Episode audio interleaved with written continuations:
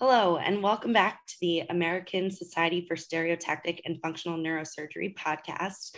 Um, if you haven't taken a listen to our first two episodes, check out our Twitter account and Buzzsprout to uh, take a listen. And if you haven't followed us on Twitter, uh, the ASSFN Twitter handle is ASSF Neurosurgery.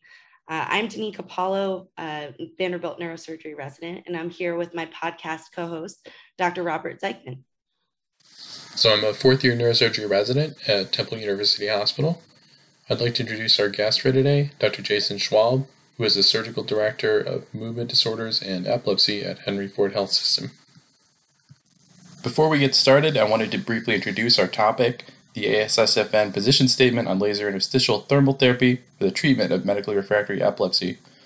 For those of our listeners who are newer to the topic, epilepsy affects about 1% of the general population, and in about one third of patients with epilepsy, seizures are not controlled with medication alone, what we refer to as medically refractory epilepsy. For medically refractory epilepsy, surgery may provide complete freedom from seizures in up to 70% of patients with temporal lobe epilepsy when appropriately selected, and then for temporal lobe epilepsy, this has traditionally meant surgical resection or removal of about 4 to 6 centimeters of the anterior temporal lobe. In the past several years, laser interstitial thermal therapy or laser ablation has emerged as a minimally invasive means to achieve similar results by instead of resecting this tissue, ablating it with heat energy. Dr. Schwalb, is there anything you would add? Um, no, I think that's right. I mean, I you know, I think listeners should know, whether they're neurosurgeons or non-neurosurgeons, that you know, epilepsy surgery has been done for over 100 years. It's one of the most successful surgeries we do. Uh, number needed to treat to get a positive life-changing effect is two, which is better than almost every other surgery or medication known to man. Uh, epilepsy tends to be um, sort of underplayed into how life-threatening and dangerous certain types of epilepsies can be. Uh, and so we know that epilepsy surgery is really underutilized in the United States. Um, and so, frankly, one of the ways that we're hoping that uh, this problem will be addressed is with less scary techniques like LITT um, that you know may be a, a, better option or safer option, or at least perceived as safer by uh, neurologists and patients. Thank you for providing that perspective. Now, before we get too far into our topic, um, could you tell us uh, a little bit about yourself, your clinical interests, and your, your research interests? Yeah, so uh, I, am a functional neurosurgeon, as, as you mentioned, at Henry Ford in, in Detroit uh, metro area. Um, I trained, I did my residency at the University of Pennsylvania and then did fellowship at the University of Toronto. Um, and I've been on staff. I've been out of training for, I guess, 17 years, and I've been at Henry Ford about 12. Um, I have a pretty broad functional practice. You know, I think some people tend to focus in one area or the other, um, but my practice includes epilepsy, movement disorders, pain, facial pain, um, and I also do uh, I have a pretty uh, significant practice in complex peripheral nerve uh, and in adult hydrocephalus. So I tend to do the whole gamut. Um, in terms of my research interests, we've tended to be early adopters and try to promulgate new uh, technologies here. Um, and a lot of my work has been around that uh, in pivotal clinical trials, as well as with quality improvement uh, and healthcare delivery. Um, so for our next question, Danika. Yeah, so um, we were curious to know why did the ASSFN decide to create a position statement on uh, clinical issues such as MR guided LITT for epilepsy? Well, we we started the process, frankly, just before the FDA uh, gave approval for this technology for epilepsy. But, but to be honest, like one of the main drivers was that we're hearing from our members and, and we've been encountering problems with getting insurance approval for these techniques some of that is is frankly your own fault uh, in that we need to have updated guidelines and and our most recent uh, guidelines had stated that this was kind of a new and experimental therapy. And therefore, insurers were like, well, we're not going to pay for it if it's uh, new and, and investigational. The, in general, our feeling was that, that this was no longer investigational. We had had enough uh, cases nationwide that we felt that it was safe and pretty comparable to selective amygdalohippocampectomy, uh, and frankly, a lot safer than existing techniques for another uh, lesion that can cause epilepsy called a hypothalamic hamartoma, where it's really become the standard of care.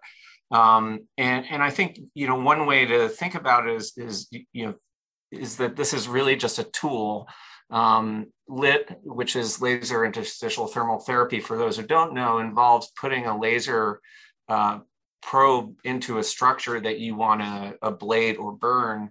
Um, and the real change that, that made this really viable is that you can do this in an MRI scanner and look at the temperature of different pixels and voxels in real time. So um, you can put a laser fiber in, bring the patient to MRI, run laser energy through it, and get a very discrete ablation of an epileptogenic focus while monitoring it in real time to make sure that the temperature isn't going too high in, in other structures that you don't want to damage and making sure that you have enough damage in those areas that you want to damage. And I think for many of us, you know, this has really just become a tool now that the safety has kind of been borne out. And, you know, we really didn't need prospective trials to say that we could use a Cavitron ultrasonic uh, device, you know, CUSA or something like that, um, to take out a brain tumor or take out a temporal lobe rather than using just gentle suction because it's not that different because it's just a technology it's another tool in our hands it's not necessarily really changing how we think about epilepsy. Um, it, it, it's it's it's just another tool in our arsenal. Right, absolutely, and a, and a tool that it's important to spread word about and have some some guidelines to uh, how to on how to apply it. So that makes sense. Thank you. So I was wondering, what literature did you use to make the recommendations, and what was the process like in putting them together? Yeah, I mean, I think a lot of it was really looking at case series. We don't have a randomized controlled trial. Um, there has been a trial ongoing that actually I'm, you know, one of the participants in uh, that is sponsored by Medtronic for laser ablation for um, mesial temporal lobe epilepsy. And frankly, the recruitment for that has been very slow because there really is no clinical equipoise at this point. And I think that was really a large part of our feeling why we needed this position statement. Um, so it's hard, you know, you can't do a randomized control trial and say, okay, we've got, you know, 20 people, we're on this airplane, we're going to give 10 of you parachutes and, you know, throw all 20 of you out of the plane and we'll see, you know, who does well and who lands safely. It, no one's going to risk being randomized to the group without parachutes and, and I think at this point, you know, for something like laser ablation, you know, patients just really don't want to be randomized to uh, laser ablation versus a big open surgery. Um, even though big open surgery is very safe and very effective, that's just not where people's heads are at. Um, and, and so, you know, even the trial that we were participating in had a lot of trouble recruiting um, because people could just get services outside the trial with with most insurance payers, um, but we're having trouble with others. Um, so um, so that's part of the issue. And what what are the main points of this position statement that you want providers or even patients who are reading this to to really take away? Well, I, I, think we, you know, we started by really reiterating who should be considered for epilepsy surgery, and and I think that's probably the most appropriate. I, I mean, in general, patients who have failed two appropriately chosen medications at appropriate doses with um, localization related epilepsy, they're not going to be cured by some new medication there is one new medication that's just come out that you know a lot of our neurology colleagues are very excited about.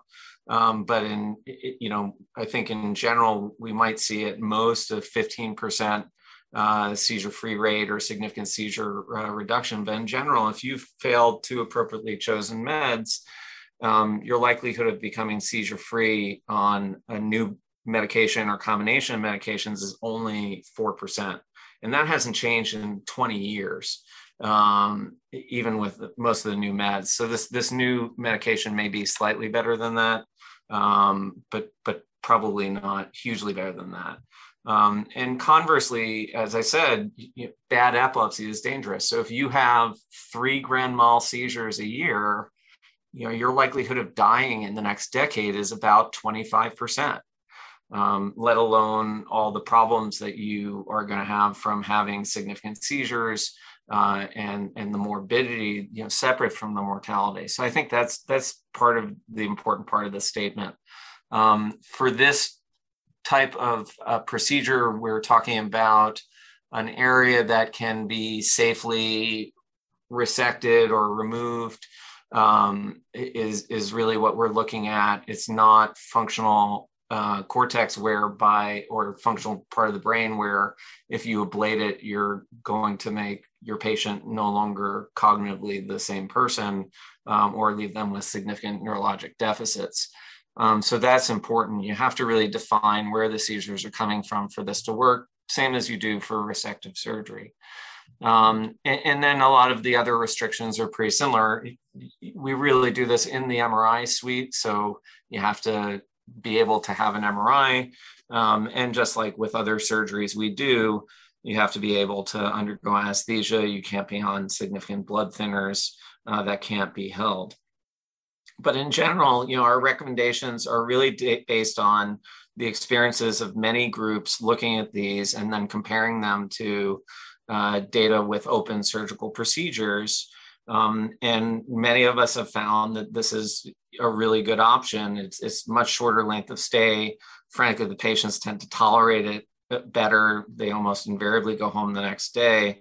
And, and frankly, for some deep seated lesions where there's morbidity trying to get there through an open surgical approach, th- this is probably better um, in, in, that you're not having to to go through as much normal tissue um, to uh, be able to get rid of that part of the brain that's causing seizures.